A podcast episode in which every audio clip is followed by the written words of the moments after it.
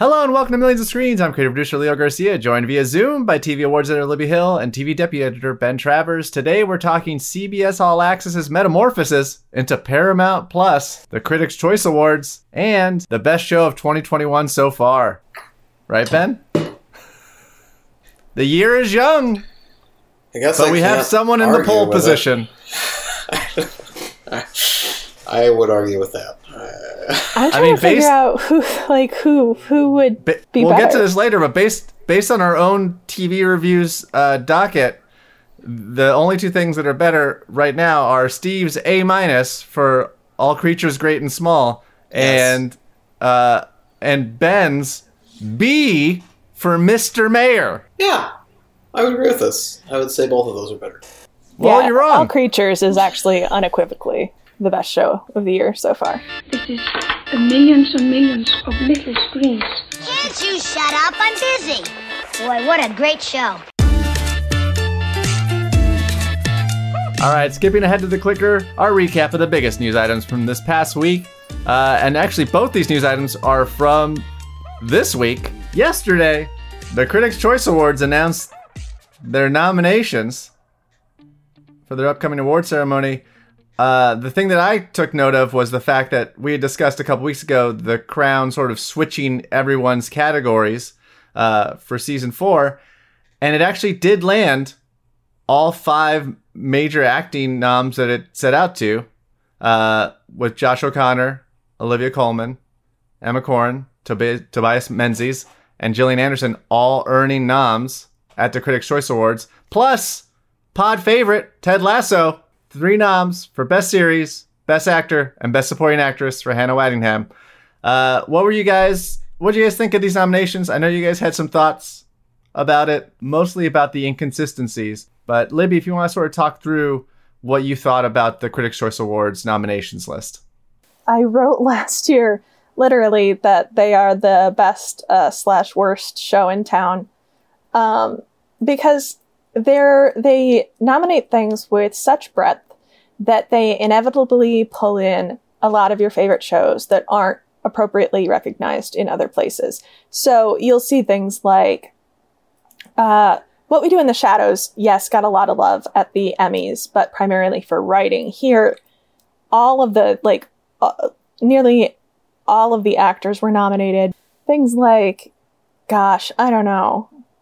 Claire Danes got a nomination for her final year of, of Homeland. You know, this is where Janet McTeer gets in for Ozark. It's just a lot of it's a lot of random stuff that if you're really into TV and TV that isn't typically uh, recognized by uh, larger awards bodies, like this is really this is really interesting and exciting, but then it's it's just kind of all over the place as well. Uh, every category has at least six nominees, except for uh, the series categories, which have eight, which is altogether too many nominees in a single category. And then y- you just, it, it's just, it's weird. And I haven't even gotten to the reason that they're actually controversial, which is that uh, there were accusations last year in the Post about how the uh, organ- members of the organization like take free trips on the on on network's dime on the network's dime. Um, so it's not exactly on the up and up. I mean, that said, maybe this year is the most uh, up and up year for the Critics' Choice Awards if they weren't able to be flown anywhere um, or have special uh, screening set up for them. So who knows? Uh, this year, I think if if we can glean anything from it, it is that you know the crown is just as strong as we expected. I would say Ozark is too, but it's not in competition. So we're looking at the crown and. But Ben, why do you hate the Critics' Choice Awards? Uh, I mean, we don't have time, but I, I will say that um, this year's list, as you mentioned, is at least somewhat surprising. Though I give most of that credit to a lot of the reasons you mentioned before uh, that may not be 100% above board, as well as to the continued disruption caused by the pandemic. I, I looking at these, a lot of the reaction uh, is just me looking for certain things that aren't there that you're used to seeing on year-end lists that you're used to seeing nominated year after year. Uh, even something like Succession to me, where it's like, how can that? How is that not possible? Oh yeah, it didn't come out, and like in any other world, we would have had a new Succession this year, and we would have had other shows that kind of continually go through uh, the awards race year after year and, and earn their right in. Um, and you know that can get boring in TV, that can get stale in TV, and having a year where we're going to you know spotlight some of the things that aren't always on the list can be exciting, and you end up with something like Mom getting nominated in the comedy series as well as two of the supporting stars, but no Allison Janney. You get a lot of the weird things that Libby already mentioned. Um, but to me, it's also just it's just a disappointment because, like looking at the drama series race, you know, so much of what critics, especially, are supposed to be doing and you know should want to do, should strive to do, should be excited to do, is to dig deeper than the normal viewer and discover things and try to amplify the message of shows that are a little bit more under the radar. And I'm looking at The Mandalorian, and I'm looking at This Is Us, and I'm looking at The Crown. Um, I mean, even even newer shows like Lovecraft Country, they're not struggling. They did fine, and they do fine. And uh, you know, you can take the subjective bias as far as you want it to go with me when it comes to something like The Mandalorian and This Is Us. Uh, but you could apply that same bias to something like Perry Mason, which a lot of people didn't respond to, and they'd have the same kind of complaints about a lot of the things that ended up on this list. So I, I just don't know how to feel about this. I don't give them a lot of weight. I don't think it's going to have a lot of influence on anybody. Um, I'm happy for the people who uh, really deserve to have a light spotlight, like a spotlight shown on them. Uh, to help their series survive and to help more people find it. Uh, it's great to finally see the good fight on some of these lists, but it's much more exciting to see them on, you know, uh, real critics that I know top 10 lists at the end of the year and real critics organizations. And uh, I guess I should stop saying real so many times, but there you go. Subjective bias creeping in again. Brockmire. Yeah, Hank. Hank got in. Uh, well, let's move on. Moving on to something that was announced formally just this morning. Paramount Plus will soon be replacing what we used to know as CBS All Access, or is still currently known as CBS All Access. But it's going to essentially add everything that CBS All Access is, plus 20,000 episodes and movies from MTV, Nickelodeon, Comedy Central, BET, Paramount Pictures, and CBS original series and more, as I'm reading off the press release. I have three questions, and we can tackle these however, in whatever order you guys want to. One, why do all these streamers keep using the plus logo as opposed to something different and or spelling the word plus? What about subscription fatigue? Is that real? Is that going to set in? I saw a lot of uh, replies to this news where it's like, cut your cord. Things will be fine. And now there's 50 different subscription things you have to subscribe to. And then what are you most excited for, if anything, from Paramount Plus?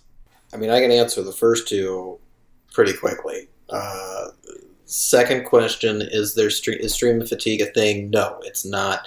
Um, that's there. It's not happening. There, people will subscribe to whatever they need to subscribe to, even if it's like a for just a month or whatever to catch up on the shows that are there. It's fine. Don't worry about it. Uh, one, uh, the plus thing, as I believe we spoke about pre-podcast, Leonardo, um, is at this point to me just it's just it's just building off a brand that already exists. The plus now represents to people a streaming service. They're like it's a brand, and then there's a plus, and that means it's a streaming service. There is Apple, and there's a Plus. That means Apple has a streaming service. Disney Plus Uh, streaming service. be- I don't want to correct you, Plus. but there's an there's an Apple, then there's a TV, then there's a plus. They- I It is not Apple Plus. anyone It is Apple TV Plus. to- I would defy anyone else to be able to make that clarification, especially just the common consumer who just wants to watch uh, Wolfwalkers this weekend. But uh, so I, I honestly think that Paramount is just is just leaning in and, and accepting this as reality. Their their question to use a plus is far more uh, are far less interesting to me than their question to use Paramount. so yeah, yeah, yeah. yeah we don't want to dig into that part of it. But yeah, the Um, plus is definitely for over the top services, for over the top streaming services. It's it's a very it's a it's a stupid but very accessible way to say extra or more or you know. Um, Would you rather subscribe to Viacom Plus than Paramount Plus? yes, no, no. Apple TV Plus, we often talk about, seems a little bit like they're uh, fumbling and looking around for influences and like, how do we make a TV? And like, I don't know. I think we need a plus. Like, and then it's plus. plus, and then Disney's like, "Fuck you, plus," and uh, that actually would have been a more interesting. And name for HBO. Max, as I was telling, um, as I was telling Ben, HBO Max stuck by their guns and just added another confusing HBO name. They could have been HBO Plus, HBO Now, HBO Go, HBO Max. They didn't even collapse any of it. They just, they just. I tried to find some. Oh my god! Yeah, I'm. I am more than ready for the streaming fatigue conversation. Uh, so, what are you excited for? What are you excited for from Viacom, Viacom Plus? Well, I mean, not to steal Leo's thunder, and by that I mean I will not. Leo can absolutely take my turn in discussing discussing what he's actually excited for. Um, I just need to learn more about it. At this point, like having a launch date of March fifth, fourth, sorry, March fourth is good to know. Um, knowing that it is officially a rebrand, reboot, whatever you want to call it, of CBS All Access, meaning that the CBS All Access platform that exists will just morph into a different title with a different design, but still be there, is also good to know. I, I have CBS All Access. It's uh, I enjoy it. I actually watch it fairly regularly. Um, but we don't know how much it's going to cost. Uh, we don't know exactly how all of the brands are going to fit within it. And most interesting to me is I need to figure out what's going on with Showtime. I don't understand how Showtime uh, hasn't been latched into this in some way very concretely already. And uh, as we were discussing beforehand, they're planning a February 24th uh, like streaming talk, streaming event to kind of uh, you know, unveil more details to investors and thus the general public about what this service is going to be. And I think all of these questions will be answered, and that's very close to the release date, which I think is probably a mistake. Probably should get that out earlier. But um, those answers will come, and I really, I just, I guess maybe this is an argument towards Libby's belief in the fatigue. I don't want to get excited until I know that. Like you can give me the originals if you want, but I don't know of any off offhand, and nothing that came up in the immediate search, and they're not, you know, plugging anything already. They haven't plugged shows yet that are like get excited for these shows. Um, so I don't know what to get excited about. I need to know a lot more about it before I even want to build up the energy to it. So that's my answer, and then uh, obviously seed time to Leo's very correct and specific uh, anticipated program. No, I have nothing I'm anticipating either. But uh, Leo, I want to go ahead and ask you if you have something. Uh, I'm not gonna. I'm not falling into that trap again. Um, I want to ask you if you have something on Paramount Plus that you're particularly excited for. Well, I'm I'm not. There's no originals, obviously, as Ben just said. So we have there's nothing new coming down the pike. But the library content is what would most interest me, just because for so long it has been hard to sort of watch Comedy Central's original programming unless you had uh, Comedy Central as part of your cable uh, package. If you had cable, and as a longtime cord cutter, I have not had Comedy Central for a long time. Uh, so being able to revisit shows that I may have only seen in screener form, so like Detroiters uh, or corporate uh, shows that I found found interesting more recently. But then also it, there's pro- there's a lot of backlog that you know. Let's go back and watch That's My Bush and see how that that's holding up. I regret everything I said about giving Leo time. What about? I thought you had some some MTV tidbits you were Oh, anticipating. oh, my big MTV tidbits were like I, if if they had uh, the entire back catalog of Real World Road Rules Challenge, like that's great. Like second screen Ben, viewing. Can Like, we review it? Can we? Can we review? Can, Can we I review every old? episode? Can I, re- can, Can I review old seasons of Real World Road Rules Challenge? Yeah, yeah. If you want to, yes. Is there is, is there an IndieWire review of Joe's apartment? Can I review Joe's apartment for IndieWire? If there's not, then it's all yours, buddy. But only if it's available on Paramount Plus. Mostly library content is what I'm interested in because so much of that stuff just doesn't exist anywhere else. Well, guys, this past Friday, Disney Plus launched the very first MCU show, WandaVision. Uh, and I'm going to start this with a very simple question Great show or greatest show? Leo, it Good worries show. me that you already want to put this on Ted Lasso's level. Like I, it's been two episodes for you, bud. I, I don't know about that. It's scary. No, I, I, I understand. I understand Ben's uh, reticence to give the show a, a better rating, but we, we should probably talk about the fact that what does this mean moving forward?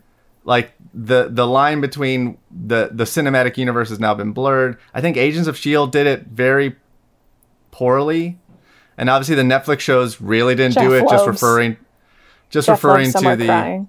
yeah, just referring to the New York uh, event or whatever they called it every time. They're like, oh, the thing that happened in Manhattan. But yeah, I, I do think this is an interesting moment where, like, with all the films being released on HBO Max, again, the blurring of the line between what is film and what is TV is getting more and more transparent. And obviously, even though having just seen two episodes, the series is going to tie very directly into the films that will occur afterwards. Uh, most notably, the next Doctor Strange film, uh, Multiverse of Madness, I believe is the working title, which Ben can't help but smirk through. They're already. I mean, I guess you know if you've got a guy named Doctor Strange, lean in by all means. Go nuts with the titles, but You to- gave this to- you gave this show the same score you gave Servant season two. Defend that. Well, uh, much like Servant season two is a ad for Apple TV, or actually all of Apple's products, uh, WandaVision is very much an ad for the MCU, Marvel, and the worst of modern television. Uh, I fear it hasn't gotten there yet, but I do worry about it. But the one thing that I that I don't feel like enough people are talking about yet that I tried to point out in my review was I don't think this is a TV show. Like it, technically it is a TV show. I don't want to have the small axe format wars again about whether or not it, it is technically a television show. But one of the problems that people repeatedly cited with a lot of the previous Marvel TV attempts were that they were very bloated. That they, they, they didn't really know how to construct a season, let alone seasons that went together and, and had like a big long narrative arc. WandaVision is trying to cheat that problem by being a limited series, which, you know, great, good. Go make a limited series if you have the material to do it. But over the three episodes that I've seen, they are repeating the same question at the end of every episode. They're not, they're holding back information. They are not giving you anything of substance to latch onto in the meantime, and they're actively giving you reasons not to care about the primary thing happening on the show. Like they keep teasing this idea that it's not real, that it's that it's an imagined reality, that it's something conjured up by uh, another force who's entrapped Wanda and Vision in this world, or Wanda herself, or all of these other you know ideas. And and to me, that's that's a fundamental problem with, I mean, far too much TV that sees a need to stretch itself out. Um, but it's also just a hint that this is really a much shorter concept, a much shorter story that's been ballooned out into a longer thing that we didn't need to do. They could have just made a movie, and instead they were like, well, we can really hide it as television. We can really make it look like classic TV, and we'll pay homage to TV in every episode, but we're only going to give you two minutes of story every time. And that should be that's going to be enough for you guys because I know you're just clinging on to see how Phase Four is going to start. And you know what? That's not how you make TV, and that's not very satisfying to me and that was my big problem so far. Again, I hope like I've discussed this with probably too many people at this point. I hope I'm very wrong. I hope that WandaVision goes in a whole other direction by its fourth, fifth, sixth, seventh episodes. Uh, but it really does have the roadmap of being decade by decade TV homage, TV homage, TV homage, And by the second episode, I'd argue it's already running out of road in terms of how long we can sit with that TV homage and be like, yeah, yeah, yeah, I care about this. This is a real thing. This is happening, and I'm invested. Uh, so, I'm sorry, I I have talked too long again. Libby, you mentioned pre-pod uh, that you might be the target audience for WandaVision. What do you enjoy about the show, and what has been wrong about? I what has been wrong? I, I don't know that. I, let me start by saying I don't know that Ben's wrong with anything about anything in this argument. Um, just be clear. Uh, no, but it's um, it's an odd little thing. I I think that I enjoy that they're making it because it seems strange and uh, I don't understand it, and it's something I love that I don't understand it. Um, but yeah, I was kind of pre-prepped for for liking this, even after I heard that the reviews were a little soft. Um, I am obsessed with television. Uh, I am into the MCU, um, and I love. I am the number one fan of Elizabeth Olsen dealing with grief. So uh, yeah, it is. It's it's a natural fit for me. But I this uh, WandaVision is the one time I sort of understand Star Wars fans uh, who enjoy The Mandalorian. They're just they just want to be in the universe. They don't care about the quality so much. They don't care about the story so much, which to me is less offensive when it's like a 20 minute story and not a however long Mandalorian episodes are. Well, I mean, I don't think it was a movie because I, I think it has to be a limited series because that's their whole thing. That's how they have set it up. And the other part of it is this is exactly what Marvel fans want.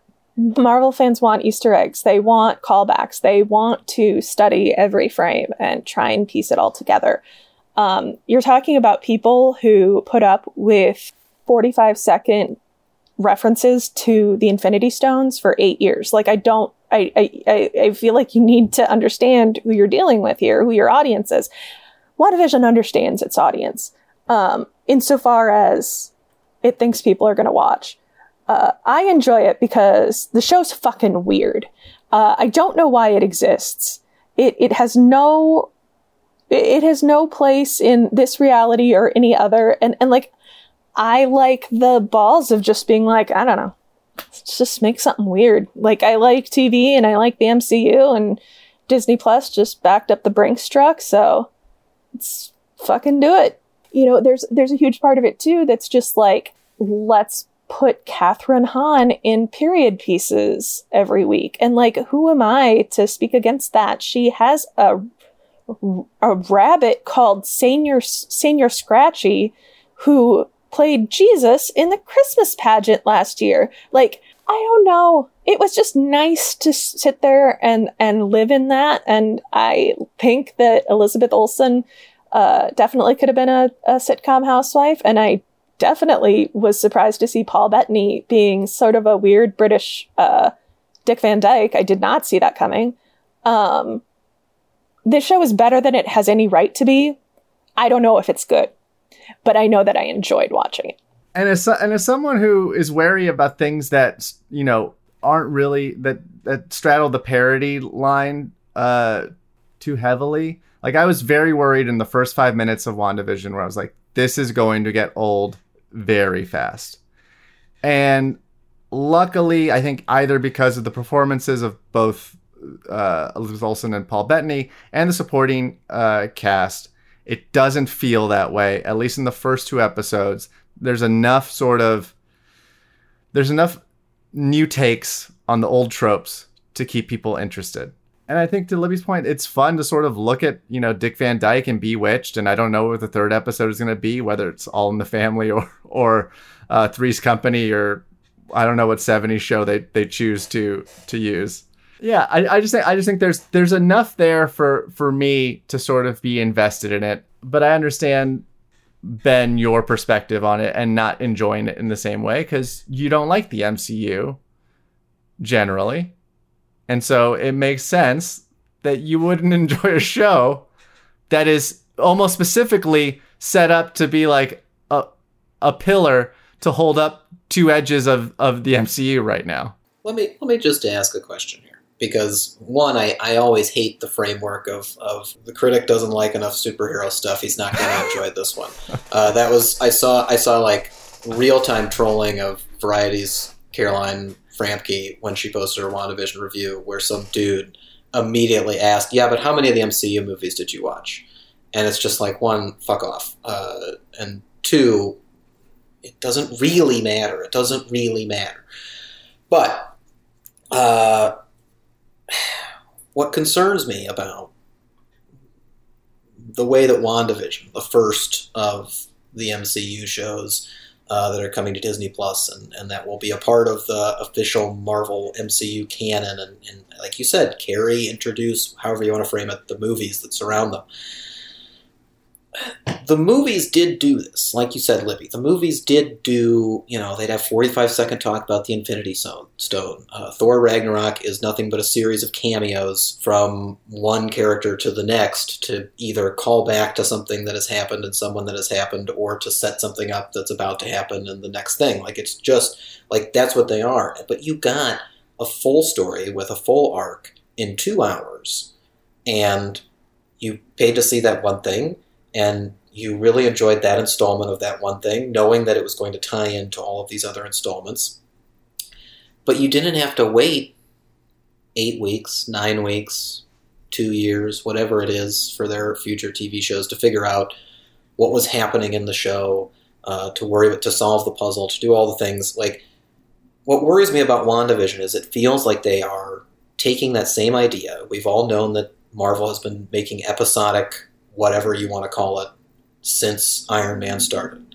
They're taking that idea, they're applying it to television, and instead of applying it to an ongoing narrative or choosing narratives that can sustain the weight, they're wholly reliant on expanding it with a story that doesn't need to be told in nine or four and a half hours. It could be told in two hours. If you eliminate the sitcom portions of those episodes, you could see it in six or seven minutes.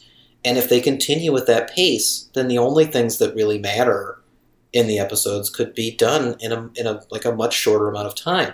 And we've seen this problem pop up for stuff like Star Wars when it sticks around long enough and all you're doing is referencing other things or talking about nostalgia or looking toward the future or trying to set up spin-offs. It's not as sustainable as when you're actively building something to engage with in the moment. And when they were making those movies, it did feel like they were trying to engage you moment to moment in each one of the movies. I worry that the TV is instead not worrying about that. They're just worrying about we got to keep you hooked for eight weeks. We got to keep we got to get phase 4 going. We got to set up all these other things and the culmination will make people happy and will give them enough easter eggs and tidbits to sustain them.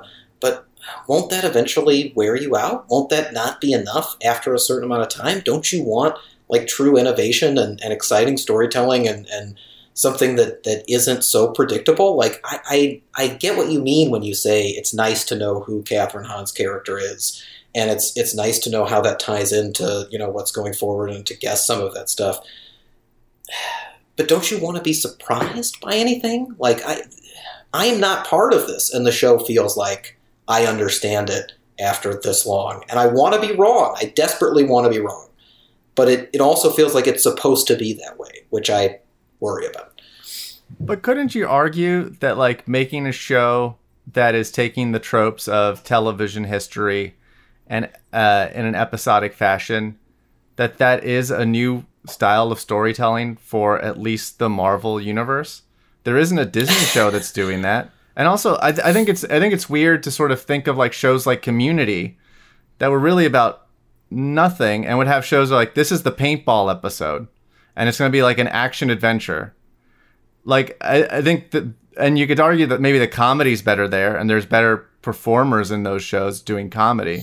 But i think I'll, I, I I jumped off the community bandwagon for the same very same reason you're saying that WandaVision doesn't work in some of the ways where it's like there was nothing there and they were essentially doing uh, parodies of various uh, parodies of various genres episode to episode.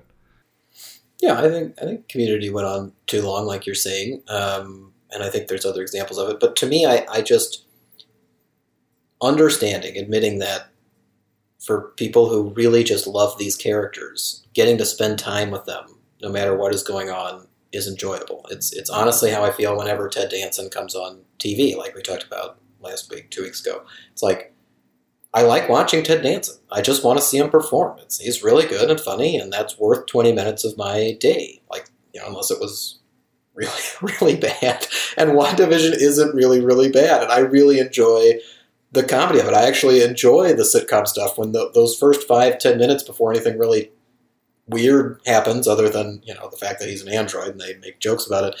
Uh, I really enjoy that part of WandaVision, and I wanted to be able to invest in it, and I wasn't able to.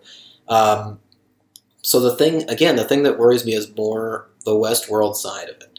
Like Westworld spent a lot of time in a digital world for like season two and season three, where there weren't really any actual consequences to what was going on, but you were supposed to invest in both the action and and like what the characters were choosing to do and how Thandie Newton was going to escape her digital jail to have an effect in the actual world.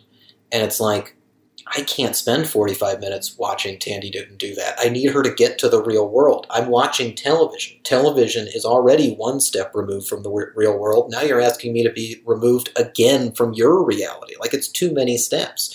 So when WandaVision starts doing that, I have the same feeling. It spoils the fun of watching those sitcoms. And I know there were critics who didn't really even like the sitcoms. They were they thought that the jokes weren't punchy enough, the, the writing wasn't sharp enough, they didn't compare to the stuff they were homaging. And I actually thought the sitcom stuff was great. I really enjoyed it. I thought, like you've been saying, that the performances, especially and the leads, not even you know my favorite Kathryn Hahn, um, were fantastic, and and I could watch that if they actually wanted me to invest in it for a while. But I can, you know, again, purposefully by design. It's the MCU, and, and it is setting something up, and there is a reveal coming, etc. It's very clear that I'm not supposed to invest that much in what's going on. I'm supposed to just find the clues as to what's really going on, and frankly, I'm spending too much time finding the clues, and there's not enough of them. So I don't. It just starts to pitter out. And Westworld was similar, where it was like boy, oh boy, you need me to really invest in the mystery and the maze and the rest of it. And when there's nothing at the core, it doesn't work. So I, I, I need the core of WandaVision to come out much sooner. I need to understand what I'm investing in very quickly. And it's been a third of the show, and they're still just like, we're going to tell you in a while. We're going to wait, and we're going to tell you in a little bit. It's like, speed it up here's what I know going in is, you know, I we saw Vision die die in the films. Uh, we know they are not together. We know that this is not real. We know what's going on. The broad strokes of going of what's going on. I think, uh, and I am interested in that. I guess I'm interested to see the exploration of of whatever's happening in Wanda's mind because and I I am I know I know for a fact that I am giving them too much credit. I know that. But I want to believe that this is one of the one of the rare times that the MCU wants to get into the aftermath of what has happened and um, the consequences of, of something that's happened.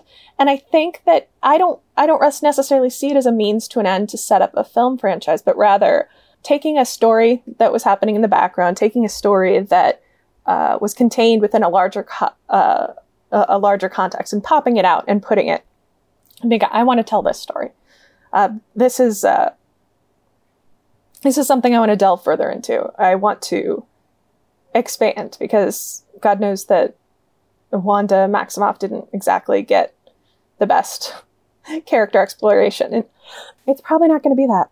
It's probably not uh, going to be a great exploration of grief. It's probably not going to justify its own existence, but it's kind of interesting to see them try. I, it is far more interesting for me to watch WandaVision than it will almost certainly be for me to watch Winter Soldier and Fa- Falcon and Winter, and Winter Soldier. Like, a, this is something different. This is something I can hook into, but it's probably something they should have dropped all at once. Like, it's something that should have been that should have been binged, um, because that's how you would hold people's interest. but they never would do that because they want people to come back. Right. No, I, I again like and seeing past just the Disney masterstrokes of everything they release is also one of the challenges that I think a lot of critics and anybody who thinks hard about television has to face and overcome. Um, Yeah. But the show you're talking about, Libby, that is the show I want to see. And it's like, on the one hand, it, it feels so forcefully fed that we're going to get this TV homage, and they're so good at it. They're so good at performing it. And, you know, if it was just a regular TV pilot, that I watched with those actors, and it was a throwback, and it was, uh, you know, kind of, kind of commenting on some of the sexism and, and discrimination that was inherent to that era, and especially in that era of television. Uh, and they were going to, you know, develop that out as the season went on. I'd be so excited about this show. And if it was the other show that you're talking about, and I'd seen that, and they'd acknowledged that, I'd be so excited about that show as well. It's the fact that they're keeping that show in the back and using this other one as a distraction, not to play off of the magician's metaphor in the second episode too much. It does just feel like a bad magic trick. Like it just feels like you know they're showing you the rabbit while they're also just being like, look at the hat, look at the hat, the hat, it's got a trick in it. So I Yeah. They're We'll definitely I- writing a show that they want they're they're writing this show as if they're writing the show I want, but it may just be a distraction, so they never give me that show. I Um, think they'll give it to us. I just I just hope it's enough. I hope it's not, you know, a five minute scene in episode seven or eight. Like Yeah. I hope it's a, a I hope it's the last half of the season. I, I will say you that talk. I will say, well, uh, you would have to assume they're getting close to contemporary time pretty quickly. There's only so many decades left um, that they could cover. Seventies Actually, and more than you'd think. eighties, 80s. eighties is four, nineties five, two thousand tens. So you Yeah, go all but the way up to seven. I would say 2010s. Is there is there something discernibly 2010s or or 2000 or 2010 to be like this is the Mr. tropes- Robot. I mean, I mean, the clips I saw was Modern Family esque in some of the stuff that they they talked about. Like, so they're they're going to get up to present day as far as I guess know. you would you don't would know if by you would do a talking head a talking head mockumentary. That would be the style of of the aughts. Um, if you were going to do that, the the thing I would say is that I did watch a interview with Kevin Feige where he mentioned that the original plan was to release it all at once, and that they only decided to do a weekly rollout, which I know is your preferred method, Ben after the success of the Mandalorian's sort of word of mouth week to week. And I think it's difficult if you think something is always going to be one thing while you're producing it. I think it's difficult to then switch just based on what something else is. And if you're putting the show together and you're saying it's going to be an all at once drop, we can sort of play within the the sandboxes of each, you know, decade sitcom structure. I, th- I think maybe it's different if you're doing that all at once because then it doesn't seem like things are stretched out or bloated too much. I, I don't disagree with a lot of things Ben said. Like, I, I think they are. I wish the show was weirder. I wish there was more weirdness in the show. If this stuff is made up, there should be more glitches. There should be more weird things that are happening. And right now, they're sort of being parsed out pretty sporadically but yeah, I, I think it's also a testament to like this thing was going to be dropped all at once to binge, and then a macro corporate decision was stretch it out because this other show did well by stretching it out. The analogy I would make for WandaVision is that like in comics, there are typically like very long arcs that, you know, go from issue to issue and take several issues to to wrap up.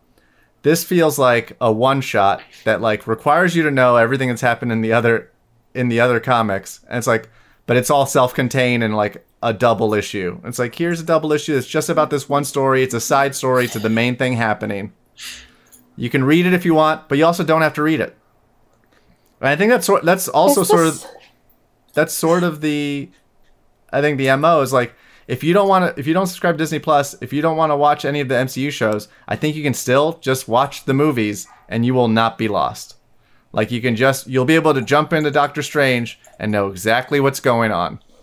They will make sure that you you understand what's happening and that this is just uh, extra reading. I think this has been a really good conversation, you guys. I agree. I think we've come to a great ending point where we all agree WandaVision is not the greatest show, but it is a great show.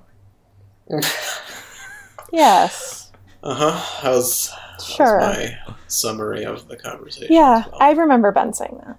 Yep. I remember Ben Travers saying, WandaVision, it's not the greatest show. I remember saying it's not the greatest show, and that's all I remember. So ha- the other option I gave him was great show, so it has to be a great show.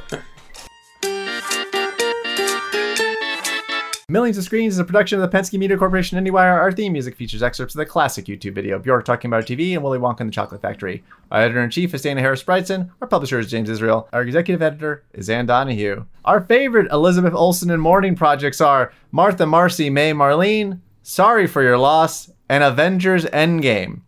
I would argue, Ben, that Avengers Infinity War is more the mourning movie Oh, okay. because that's where she has to Well, I didn't actually think you liked. she has to murder Vision.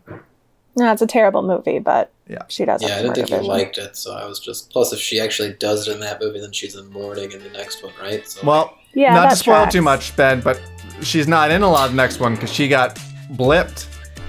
She got snapped out of existence. Spoiler alerts if you haven't watched the two biggest movies of all time. Um, our favorite Elizabeth, Ol- Avatar. yeah, our favorite Elizabeth Olsen and Jer- Jeremy Renner not in the MCU movie is Wind River.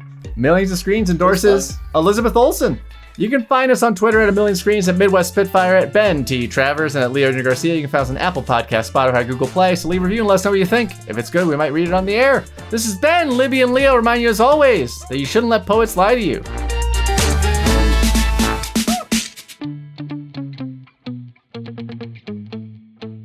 shouldn't let poets lie to you. Ain't nothing wrong with a couple of cold brews and a cool podcast.